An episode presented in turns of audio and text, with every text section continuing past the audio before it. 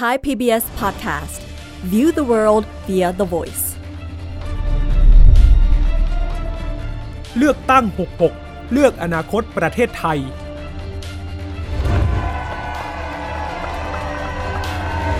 เราจะต้องส่งออกนำรายได้เข้าประเทศฝ่าวิกฤตทางการค้าโลกปัจจุบันนี้ รัฐบาลนายจุรินทร์พร้อมพาประเทศฝ่าวิกฤตนี้ไปข้างหน้าได้แน่นอน เราจะดูแลเรื่องภาระ หนี้สินกับพี่น้องทุกคนครับ ไม่ว่าจะเป็นเรื่องของรายได้ต่อครอบครัว ถ้าเกิดใครรายได้ไม่ถึง 20,000 บาท เราเติมให้เต็ม20,000 บาทต่อเดือนครับนโยบายปัดประชารัฐเพิ่มจาก 300 บาทเป็น 700 บาทต่อเดือน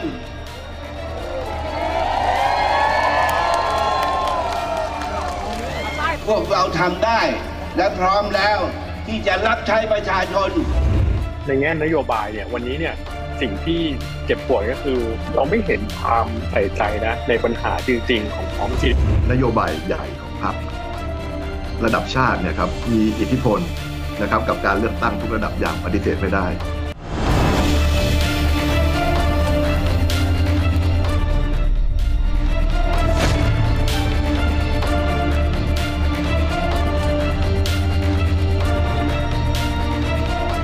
สวัสดีครับ สวัสดีค่ะ ต้อนรับเข้าสู่เลือกตั้ง 66 เลือกอนาคตประเทศไทยครับ เวทีสื่อสารแง่มุมการเมืองชวนติดอาวุธ ไปพร้อม ๆ กันรู้เท่าทันพักการเมืองก่อนการเลือกตั้งนะครับ อยู่กับผมอุรชัยสอนแก้วและคุณวิภาพรวัฒนวิทย์ครับ วันนี้เราเปิดรายการด้วยบรรยากาศการหาเสียงและการวิพากษ์วิจารณ์การหาเสียงรวมถึงนโยบายที่ปราศัยต่าง ๆ บนเวทีในช่วงครับโค้งสุดท้ายนะคะ ต้องใช้คำว่าโค้งสุดท้าย เพราะนับจากวันนี้ถึง 14 พฤษภาคมเหลืออีกประมาณสัก 3 สัปดาห์ ประมาณ 20 วันไม่ถึงแล้วฮะไม่ถึง 3 สัปดาห์ที่ครับคุณต้องตัดสินใจกันแล้วนะคะอืมดังนั้นช่วงโค้งสุดท้ายอันนี้แหละในทางการเมืองครับเห็นสีสันและความสนุกค่อนข้างเยอะค่ะไอ้คำว่าโค้งสุดท้ายนี่ผมใช้มาตั้งแต่ปีที่แล้ว แต่ครั้งนี้แหละโค้งสุดท้ายจริงๆนะครับอย่างที่คุณวิภาพรอธิบายเมื่อสักครู่คือภาพบรรยากาศที่เกิดขึ้น เมื่อช่วงวันหยุดสุดสัปดาห์บรรดาแกนนำพักการเมือง หัวหน้าพักการเมืองเขาไปขึ้นเวทีปราศัยหาเสียงกัน แน่นอนว่าเนื้อหาเนี่ยขึ้นเวทีมันต้องมีพูดถึงเรื่องของนโยบายนะครับ แล้วนี่ก็เป็นระยะเวลาเดือนกว่า ๆ ที่ผ่านมานี้ ที่เราได้เห็นการขายนโยบายอย่างเข้มข้นมากทีเดียว มีเวทีประชันวิสัยทัศน์ จบไปหลายสิบเวทีแล้วนะครับ เฉพาะของไทย PBS เราก็เยอะมาก เอาความเห็นของประชาชน เอาความคิดเห็นของบรรดานักวิชาการมาประมวลค่ะเป็นคำถาม ถ้ารวมกันทุกๆ สื่อเวทีดีเบต เอาพูดกันตรงๆ เล่นเอานักการเมืองก็เหนื่อยเหมือนกัน ค่ะ ก็ต้องไปทุกเวที เพราะว่าถ้าเวทีไหนไม่ไปก็อาจจะถูกอธิบายว่าไม่ได้ให้ความสำคัญกับประเด็นนั้นๆ ก็เป็นได้นะคะ แต่แน่นอนค่ะประโยชน์ของเวทีดีเบต แม้ว่าปีนี้หลายคนบอกจะเยอะอืมแต่ก็มีประโยชน์อยู่หลายแง่มุมนะคะ หลักๆทำให้ประชาชนได้เห็นมุมคิด มุมมอง วิธีคิด หรือว่าจุดยืนของแต่ละพักการเมือง ที่มีต่อหลายประเด็นที่ภาคประชาสังคมพยายามที่จะส่งคำถามเข้ามานะคะ หลักๆเขาก็จะถามแหละว่าถ้าได้เป็นรัฐบาลแล้ว มีวิธีการและไอเดียอย่างไรพักเคยทำงานเรื่องเหล่านี้ในการแก้ไขปัญหาหรือไม่ มันโชว์กันเลยนะคุณอุรชัย บางพักตอบได้แค่หัวอืมแต่บางพักมีรายละเอียดให้ด้วย ก็อืมอาจจะอธิบายว่าเอออันเนี้ยทำงานมาเป็นอย่างดี ครับมันก็สะท้อนได้ว่านโยบายนั้นถูกออกแบบมาอย่างรัดกุมนะครับ เวทีดีเบตยังทำให้ประชาชนทุกๆ คนได้เห็นมุมมองของแต่ละพักครับเขามองภาพของการพัฒนาประเทศ 4 ปีถัดจากนี้ไว้ยังไง ในกรณีตัวอย่างว่าถ้าเขาได้เป็นรัฐบาลเขาจะบริหารอย่างไร แล้วก็ที่สำคัญฮะบางคนบอกว่าโอ้โห ได้เห็นวุฒิภาวะ การแก้ปัญหาเฉพาะหน้าของตัวแทนพักการเมืองครับ มันก็พอจะสะท้อนวิธีคิดของพักได้ บางทีอย่างภาพที่เห็นเนี่ยบางทีขึ้นไปมีปากมีเสียงค่ะโต้คารมกันบ้าง มันก็เป็นเรื่องของการจัดการคำตอบหรือว่าสถานการณ์เฉพาะหน้าได้เหมือนกัน แต่ทีนี้เมื่อเวทีดีเบตมันยุติลง ประชาชนคาดหวังอะไรถัดจากนั้น คาดหวังว่าสิ่งเหล่านั้นที่ดีเบตกันมาที่ขายกันมา อย่างแรกมันเป็นดิจิ t a ลฟุตปรินต์นะคือมัน record ไปแล้วผ่านทางระบบออนไลน์ครับอีก 2 ปีมา search ก็เจออืมก็คาดหวังว่าพูดแล้วต้องทำอ่าอ่ามี ลืมรายก็ละไม่เอียเป็ดนไรแล้วต้อนะงทำเพราะว่าค้นหาได้นี่แหละค่ะ เป็นความคาดหวังของภาคประชาชนพลเมืองนะคะว่าพูดแล้วต้องทำนี่เป็นความสำคัญ แต่สิ่งที่ตามมาหลังจากเวทีดีเบต ก็คือการหาเสียง โดยเฉพาะนี่ถือเป็นโค้งสุดท้ายของการหาเสียงก่อนการเลือกตั้ง เพื่อให้การ อยู่ในใจของประชาชนอืมมันเบ่งบานขึ้นมาในช่วงนี้ ดังนั้นชวนไปดูกันหน่อยว่าในช่วงสัปดาห์ที่ผ่านมาใครไปที่ไหนอืมขายอะไรไปบ้างคำถามคือมันให้ภาพคำตอบกับประชาชนได้ตรงใจไหม หลังเวทีดีเบตมาหาเสียงกันต่อมาเริ่มที่รวมไทยสร้างชาติครับพลเอกประยุทธ์จันทร์โอชาครับ คือพี่น้องสองปอเนี่ยเขาส่งตัวแทนพักไปร่วมเวทีประชันวิสัยทัศน์แต่ตัวเขาเนี่ยไม่ได้ไปฮะค่ะพลเอกประยุทธ์พลเอกประวิทย์ไม่ได้สะดวกไปร่วมด้วย มีแต่ให้สัมภาษณ์เดี่ยวเท่านั้นก็พอจะได้เห็นมุมมองวิธีคิดกันพลเอกประยุทธ์ในฐานะแคนดิเดตนายกของพักช่วงวันหยุดที่ผ่านมาลุยไปหลายจังหวัดครับ อย่างพิษณุโลกนี่มีช็อตสักการะศาลหลักเมืองด้วย เอาเลิกษ์เอาชัยถวายดาบ วางบนตักสมเด็จพระนเรศวรนะครับ วางอย่างระวังเลย เพราะว่าที่ผ่านมาเคยมีพลาด ตอนนั้นอ่าพลเอกประยุทธ์ยังเจ็บมือใหม่ ๆ อักเสบดาบมันหล่นค่ะนะครับ มันเคลื่อนออกจากฐานนิดหนึนี่งเพิ่งถอดเฟือกอ่อนก็ไปถวายอีกแล้ว ใช่ครับ แล้วก็ไปเชียงใหม่ด้วยนะครับ เมื่อช่วงวันหยุดสุดสัปดาห์ไปพื้นที่เชียงใหม่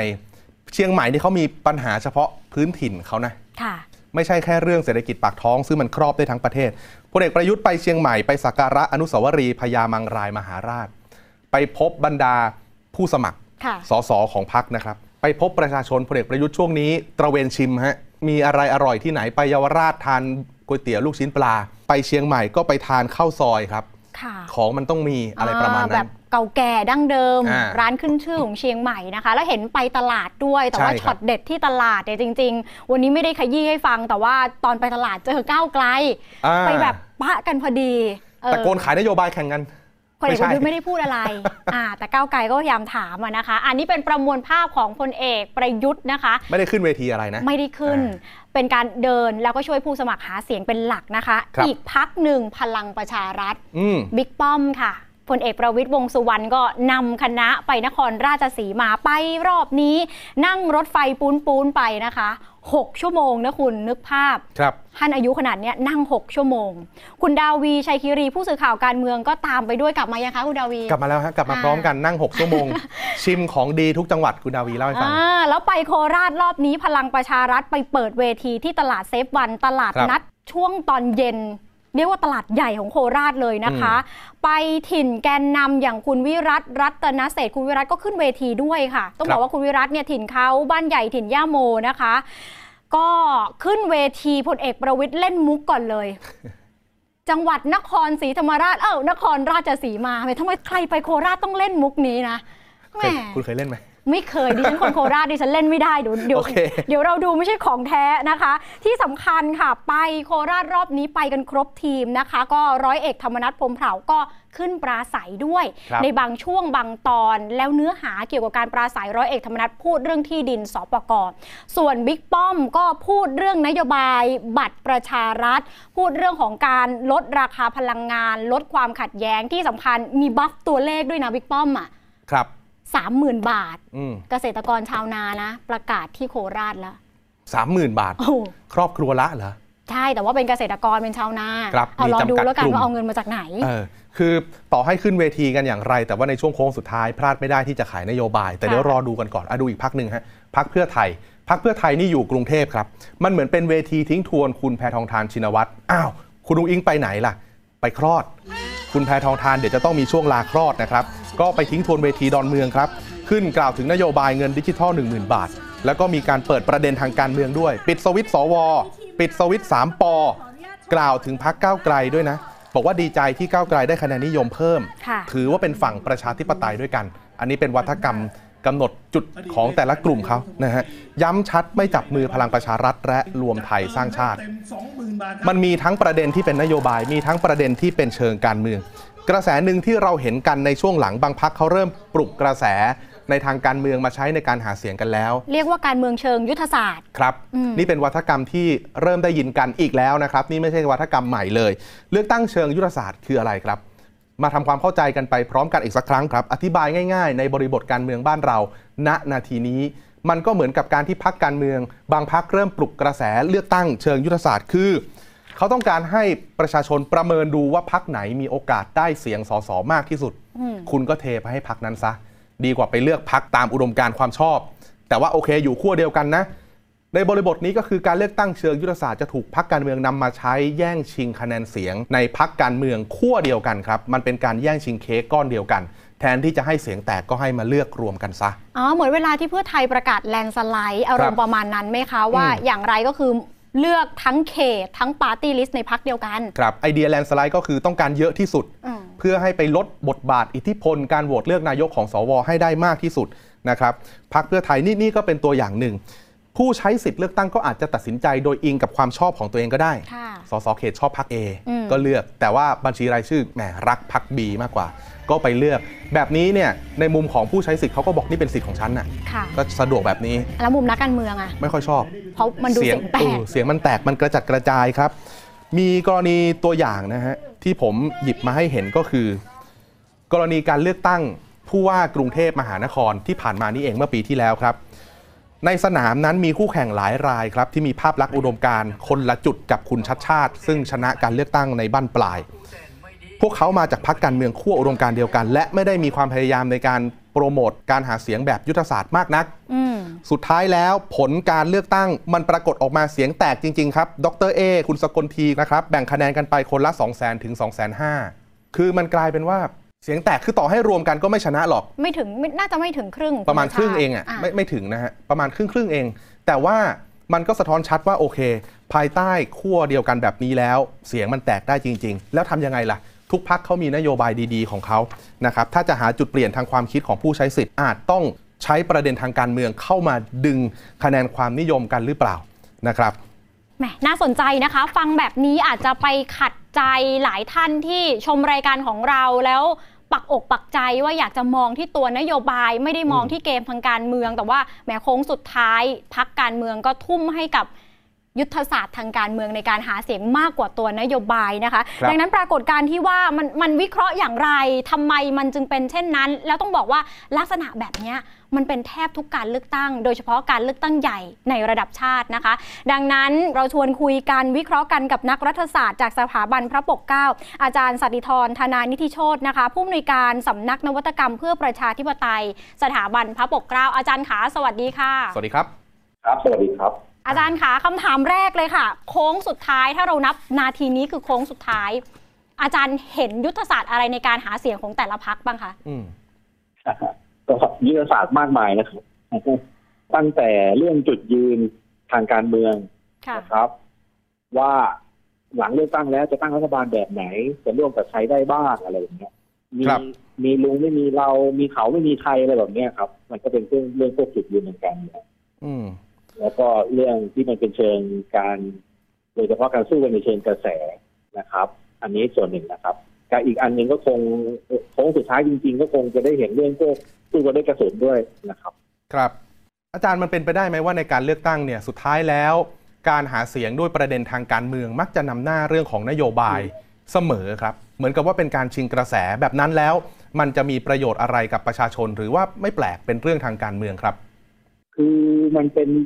มันจะว่าแปลกก็แปลกได้นะครับ เพราะจริง ๆ คือมันควรจะเป็นเรื่องนโยบายเพียงแต่ว่าเราต้องเข้าใจคำว่านโยบายหน่อยหนึ่งว่านโยบายเนี่ยมันไม่ได้เป็นการแข่งกันด้วยเนื้อนโยบายค่ะร้อยเปอร์เซ็นต์ครับนะครับ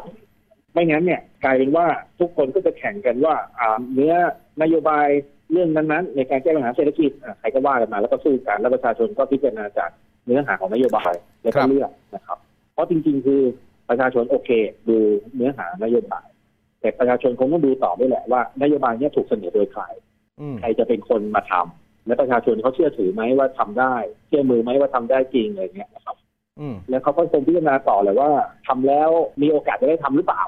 นะครับอืมนโยบายดีคนเสนอก็เก่ง แต่ดูแล้วไม่น่าจะมีโอกาสได้ทำเพราะมีแนวโน้มว่าพรรคที่คนในสังกัดอาจจะไปอยู่ฝ่ายค้านอะไรเงี้ยนะครับแสดงว่าลังเลใจได้ แสดงว่าในมุมของอาจารย์ก็คือ คุณจะหาเสียงด้วยประเด็นทางการเมืองยังไงก็ตามแต่แหละ แต่ว่าการขายนโยบายที่อือฮึปรากฏมาตลอดเนี่ย มีน้ำหนักมากกว่าอือฮึใช่ไหมครับ คือคือมีมันไม่ใช่นโยบายมันเหมือนกับว่ามันต้องสุดเสนอครับเพื่อเพื่ออะไรเพื่อแสดงว่าจุดยืนของพรรคอยู่ตรงไหนอืค่ะมนะครับคือเราจะเห็นว่าพรรคที่เขาเป็นพรรคระดับลุ้นจะชนะเลือกตั้งเนี่ย หรืออย่างน้อยๆก็ได้เลือกรัฐบาลแน่เนี่ยเขาอืมเขาจะไม่เสนอนโยบายสเปะสปะ ให้มันหลุดจากความเป็นตัวตนของเขามากเกินไปเพราะแบบเนี้ยฐานเสียงก็อาจจะไม่โอเคค่ะค่ะนะคอารับจารย์สมมขาติเราบอกเรายืนว่าเราเป็นพรรคสไตล์เสรี เราไปเสนอนโยบายที่มันตรงข้ามอย่างเงี้ยอืมครับนะครับมันก็ไม่อิน ค่ะอืมอาจารย์คะสำหรับรอบนี้การเลือกตั้ง 66 เนี่ยค่ะ จนถึงนาทีนี้เรายังเห็นการบัฟตัวเลขกันอย่างต่อเนื่องนะคะ แม้ว่าจะเป็นช่วงที่ประชาชนเรียกร้องให้มีนโยบายที่แก้ในเชิงโครงสร้าง เยอะกว่าทุกครั้งที่ผ่านมา แต่เรายังคงเห็นการบัฟตัวเลข อาจารย์มองว่าเฟสตรงเนี้ยจะอยู่อีกยาวจนถึงการเลือกตั้งเลยไหมคะอาจารย์หรือว่าในช่วงโค้งสุดท้าย สัปดาห์สุดท้าย เราจะได้เห็นการเปลี่ยนแปลงอะไรทางการเมืองไหมคะยังไงตัวเลขเนี่ยยังไงต้องบัฟกันอยู่ นะครับ เพราะว่าการชูนโยบายด้วยแล้วแล้วแสดงด้วยตัวเลขเนี่ยมันง่ายกว่าการสื่อสารค่ะนะครับลดค่าไฟกี่บาทกี่บาทกี่บาทเนี่ยมันมันชัดถูกไหมครับอืมอ่าใครลดได้มากกว่ามันก็เปรียบเทียบกันแล้วเห็นได้ชัดนะครับ มันไม่ไม่เหมือนนโยบายที่มันอธิบายด้วยตัวหนังสือยาวๆอะไรเงี้ยนะครับซึ่งอันนั้นนะมันมันในแง่ของการขึ้นเอาไปโชว์บนป้ายหาเสียง มันก็ทำให้มันมีพื้นที่จำกัด มันก็แสดงความแตกต่างกันได้ยากอืม ครับนะครับหรือการไปพูดบนเวทีดีเบตมันก็โอเคแหละแต่มันจะกลายเป็นว่าใครพูดเก่งได้เปรียบมากกว่านโยบายดีได้เปรียบแต่ครัตัวบเลขเนี่ยมันเขียนกันชัดๆนะครับอ่าแต่การดีเบตก็พอจะได้เห็นภาพไหมครับว่าเอ๊ะแต่ละพักเขามีมุมมองต่อนโยบายยังไง 4 ปีข้างหน้าเขาจะพัฒนาประเทศยังไง ตอนนี้ที่หลายคนตั้งคำถามก็คือพอจบดีเบตแล้วเนี่ยดูเหมือนว่าบรรยากาศการหาเสียงในช่วงโค้งสุดท้าย มันเน้นไปที่เรื่องการเมืองล้วงตับกันเชื่อดเฉือนกันทางการเมืองหนักกว่าเรื่องนโยบายซะอีกครับ ครับ ก็เป็นธรรมดา เพราะว่านโยบายก็เหมือนปูพรมไว้ก่อนนะคครัรับบว่าพักมีแนวทางอะไรแบบแบบไหนอย่างไรบ้างนะครับ ส่วนอ่านโยบายพอมันปูพรมไปแล้วเนี่ย สิ่งที่ต้องไปเน้นย้ำให้ประชาชนมั่นใจก็คืออย่างที่บอกครับ เพราะว่าประชาชนไม่ได้ดูแค่นโยบายดี ต้องดูฝีมือคนทำด้วย และครับดูโอกาสด้วยว่าคนที่เสนอนั้นน่ะมีโอกาสเข้าไปทำจริงหรือเปล่านะครับ การเล่นประเด็นทางการเมืองก็คือการบอกประชาชนว่าเรามีโอกาสทำครับ และถ้าเราได้ทำเราจะทำสำเร็จ อาจารย์สุดท้ายครับพอพูดกันถึงหลาย ๆพักแล้วเนี่ยในบรรดาพักที่มีลุ้นได้เข้าสภา มันก็ไม่ใช่ทุกพักที่จะมีประเด็นดราม่าให้ไปพูดบนเวทีปราศัยนะครับบางพักเขาก็เล่นนโยบายอย่างเดียวเพราะเขาก็ไม่ได้มีเรื่องราวจะไปดราม่าอะไรกับใครเขาคนที่ขายแต่นโยบายจะสู้พักการเมืองที่หยิบเอาประเด็นการเมืองมากระตุ้นอารมณ์ของฐานเสียงได้ไหมครับก็ถ้าถ้ายังมุ่งหน้าไปกับนโยบายผมคิดว่าวันนี้โดยเฉพาะเราพูดเรื่องโค้งสุดท้ายกันใช่ไหมครับ ครับอ่าที่ผ่านมาเนี่ยเรื่องการจะพูดเรื่องนโยบายแบบปูพรมหรือการไปเรื่องเวทีดีเบตอะไรต่างๆนานาเนี่ยมันเป็นเหมือนการสร้างกระแสภาพใหญ่อืมนะครับ วันเนี้ยโค้งสุดท้ายจริง ๆ คือทุกพรรคอะต้องลงไปเน้นที่เขียนเลือกตั้งเพราะนั่นแหละคือตัวแปรที่แท้จริงในการที่จะบอกว่าพรรคจะสำเร็จจะได้กี่ที่นั่งนะครับ มากกว่ากระแสทั้งรวม40เปอร์เซ็นต์50เปอร์เซ็นต์ซึ่งมันอาจจะเป็นสส party list เท่านั้นอืมอืม ดังนั้นพักที่เน้นแต่นโยบายไม่เน้นกระแสก็ต้องเอานโยบายนี่แหละ ลงไปเจาะพื้นที่ครับเลือกนโยบายที่มันถือกับพื้นที่นั้นๆ แล้วก็ไปอธิบายกับผู้คนให้เห็นว่าสิ่งเนี้ยมันจะต้องได้แล้วพักเขาผู้แทนของเขาเนี่ยจะช่วยทำให้มันสำเร็จครับครับเอาละครับช่วงนี้รบกวนอาจารย์สติธรเท่านี้นะครับ ขอบพระคุณอาจารย์ครับ ขอบคุณค่ะอาจารย์ครับสวัสดีครับ สวัสดีครับ ค่ะค่อนข้างชัดเจนนะคะว่าจริง ๆ ถ้าพูดถึงทางการเมืองเนี่ยช่วงนี้อืมแน่นอนแหละ มันก็ต้องเล่นประเด็นทางการเมืองกัน แต่ครับถ้าฟังดีๆอาจารย์สนติธรก็มองว่า ยังขาดเรื่องนโยบายไม่ได้พักอืมที่เดินหน้าขายนโยบายยังคงต้องแสดงจุดยืน อย่ามองข้ามนะคะ เพราะว่าประชาชนเขาก็ยังมองที่ตัวนโยบายอยู่ครับอย่างจุดหนึ่งที่โคราชดิฉันอยากจะชวนคุณอุรชัยไปดูค่ะ จริง ๆ โคราชอย่างที่เราเกริ่นไปตอนต้นว่าล่าสุดบิ๊กป้อมไปพลัครังบประชารัฐ แต่ก่อนหน้านี้พักใหญ่ก็ตบเท้ากันไปเวทีดีเบตก็ไปดีเบตที่นั่นอืมอยู่หลายเวที เพราะว่าเป็นจุดยุทธศาสตร์หนึ่งในภาคอีสานนะคะ ดิฉันได้คุยกับคุณกอล์ฟมารุตชุ่มขุนทศเป็น CEO ของคลาสคาเฟ่คุณกอล์ฟมองอย่างไรครับสำหรับช่วงโค้งสุดท้ายและการหาเสียงของพักใหญ่ ๆ ที่โคราชนะคะ ถ้าดูจากคำพูดของคุณกอล์ฟก็คือคุณกอล์ฟบอกโคราชมีหลายประเด็นที่อืมถูกมองข้าม สนามบินอ่ามอเตอร์เวย์ค่ะนี่เศรษฐกิจนะ เผาอ้อย PM เออ2.5แรงซ้ำซ้อนท่วมซ้ำซากเออนะครับค่ะ แล้วก็มีเรื่องกู้ชีพช่วยเหลือ SME ด้วยอืมจริง ๆ มีอีกเรื่องหนึ่งนะ มอเตอร์เวย์ที่สร้างเสร็จแล้วแต่เปิดใช้บริการเป็นบางช่วงครับ อันนี้ก็เป็นประเด็นที่คุณกอล์ฟมารุตเองก็มองว่าเวทีใหญ่ ๆ ไม่ค่อยพูดอืมพูดแต่ปัญหาเชิงโครงสร้าง และถ้าเป็นไปได้คนโคราชบอกจับตาเรื่องนี้อยู่ลองฟังเสียงคุณกอล์ฟค่ะ ในแง่นโยบายเนี่ย วันนี้เนี่ย สิ่งที่เจ็บปวดก็คือ แล้วก็พยายามถามทุกคนทุกครั้งที่เขามามาปราศัยมาพูดเนี่ย คือเราไม่เราไม่เห็นความใส่ใจใช้คำว่าใส่ใจนะในปัญหาจริง ๆ ของท้องถิ่น เราจะได้เห็นแต่แต่ แต่นโยบายใหญ่ๆภาพใหญ่ๆซึ่งซึ่งจริงๆก็งานสสไปคืองานงานนโยบายงานงานกฎหมาย แต่ว่าจริงๆแล้วปัญหาที่มันสั่งสมมานานพับถมมานานเนี่ยที่มันถูกซ่อนไว้มันเยอะมากอย่างอย่างของโคราชเองก็ไม่ได้ถูกถูกพูดถึงยกเว้นพักการเมืองท้องถิ่นนะครับ ที่มีที่มีสำนักงานใหญ่ที่โคราชอย่างอย่างชาติพัฒนากล้าเนี่ยเขาอยู่ที่นี่เขาก็จะพูดเรื่องโคราชเยอะหน่อย แต่ว่าในความหวังของพวกเราจริงๆพักพัก พักที่เป็นแกนนำจะตั้งรัฐบาล หรือคนที่จะได้เสียงเยอะเกินห้าสิบเสียงเนี่ยเราไม่เห็นนโยบายที่เกี่ยวข้องกับท้องถิ่นเท่าไหร่ เราอยากเห็นคือคนที่จะแก้ปัญหา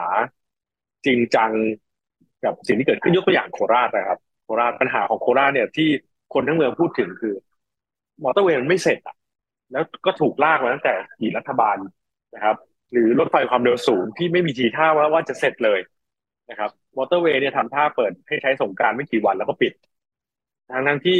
มันทำมาหลายปีแล้วมันควรจะเสร็จได้แล้วนะครับเศรษฐกิจเลยได้ขับเคลื่อนไปข้างหน้าได้ หรือรถไฟความเร็วสูงที่ให้เราฝันกันมาตอนนี้สร้างได้กี่กิโลเมตรเอง ไม่กี่กิโลเมตร แล้วก็ไม่มีใครพูดถึงตรงนี้ แต่ว่าทุกคนน่ะมาเคลมความสำเร็จหมด ว่าจะสร้างเรื่องนี้จะสร้างเรื่องนี้ แต่ว่าไม่มีคนที่สามารถจะจะแก้ปัญหาให้เราได้จริง ๆ ค่ะ ช่วงนี้เป็นช่วงขายเคลมจริงอืมๆเคลมว่าทำได้จริงแหมมอเตอร์เวย์นี่เป็นเป็นของที่คนโคราชแคร์นะจริง ๆ แล้วขออุบไว้ก่อน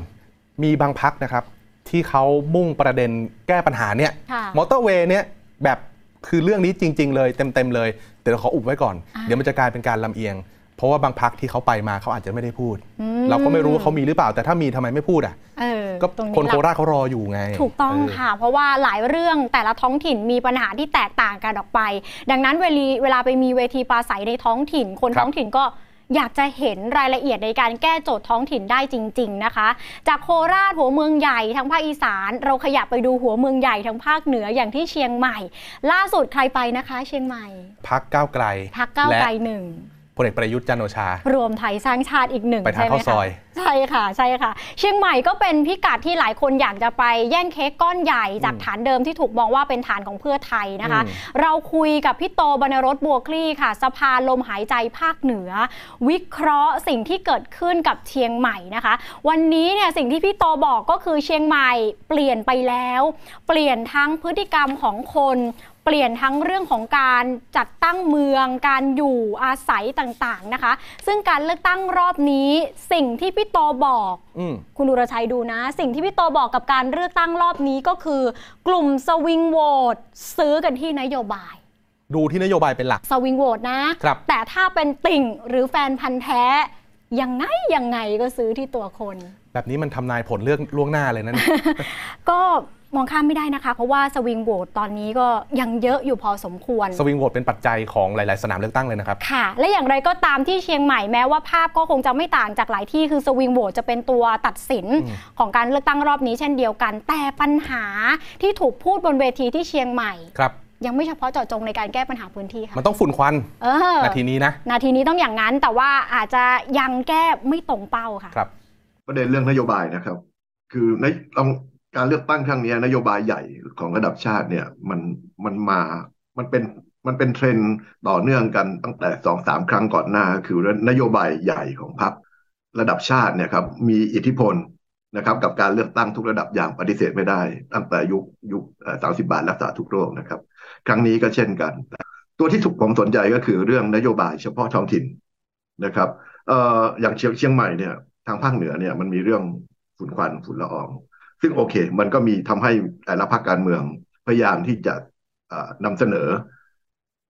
วิธีการแก้ปัญหาเหล่านี้นะครับ ซึ่งผมจะให้จัดจัดเกรดตอนนี้นะผมตัดเกรดนะ ผมจะให้บีบวกอยู่พักหนึ่งที่ที่เขาพยายามที่จะสร้างการแก้ในเชิงโครงสร้าง ที่เหลือผมให้ซีบ้างแล้วก็ตอบตกไปเลยนะครับ ก็คือว่าพูดในฐานะของคนที่ที่ทำงานด้านนี้อยู่แล้วก็ประสบปัญหาเนี่ย ผมยังเห็นว่าเขายังไม่ให้ ให้น้ำหนักให้ความเข้าใจกับปัญหาเนี่ยของภาคเหนือโดยตรงนะยังไม่ตรงจุดเท่าไหร่ เพราะว่าพักที่ดีที่สุดเนี่ยยังไม่พูดเรื่องป่า แต่ไฟที่ที่ไหม้เนี่ยครับไหม้ในป่านะครับ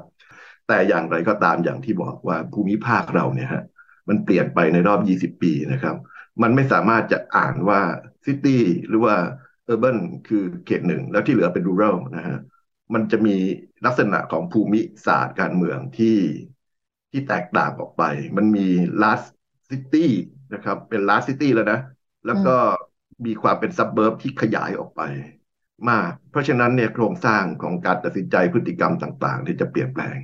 เดี๋ยวรอดูนะคะว่าผลโพลต่างๆ กับการวิเคราะห์ของคุณโตบรรณรสซึ่งอยู่ในพื้นที่ไม่ใช่เฉพาะเชียงใหม่ แต่ว่าเดินทางในพื้นที่ภาคเหนือหลายจังหวัดเนี่ยครับมันจะตรงไม่ตรงกันอย่างไร แต่วันนี้ดิฉันเห็น keyword สำคัญคือคำว่าเปลี่ยน พฤติกรรมคนเปลี่ยนและเดี๋ยวรอดูว่าผลการเลือกตั้งจะเปลี่ยนหรือเปล่า แต่อาจารย์โตให้ C กับให้ F เยอะเลยอะให้ B บวกแค่พักเดียวเอง แล้วไม่มี A เลยนะ อันนี้ไม่มีเฉพาะ A เรื่องเลยหมอกควันเรื่องฝุ่นนะมันสะท้อนอะไรเออพักการเมือง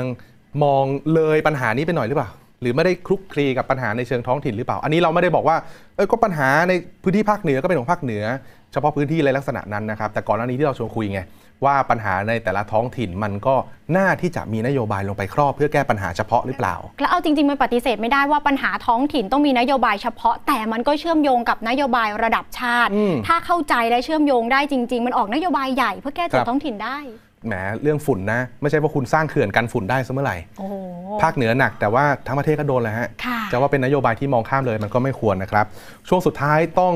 ใช้เวลากราบขออภัยผมเล่าถึงเรื่องของเสียงแตก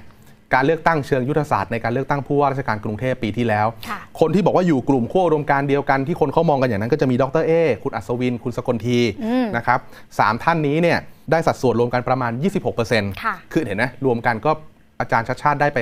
51%มันก็ครึ่งครึ่งๆเพียงแต่ว่ามันก็พอให้เห็นได้ว่าเสียงมันแตกมันกระจาย แต่เผอิญผมไปหยิบชื่อหม่อมราชวงศ์สุขุมพันธ์มาใส่ค่ะเบลอเบลอต้องขออภัยด้วยนะครับ ค่ะเอาละค่ะ ทั้งหมดคือรายการของเรานะคะ วันนี้ชวนคุยกันถึงช่วงโค้งสุดท้าย ชวนจับตาด้วยแล้วกันค่ะ ยังคงมีอีกหลายเวทีใหญ่ในบ้านของคุณนะคะ ลองจับตาว่าปัญหาระดับท้องถิ่นจะถูกพูดบนเวทีมากน้อยแค่ไหนนะคะ และกลับมาพูดคุยกันในรายการของเราได้นะคะ เราสองคนลาไปก่อน สวัสดีค่ะ สวัสดีครับ เลือกตั้ง 66 เลือกอนาคตประเทศไทย ติดตามความเคลื่อนไหวก่อนถึงวันตัดสินใจกำหนดอนาคตประเทศ ที่เว็บไซต์และแอปพลิเคชันไทย PBS Podcast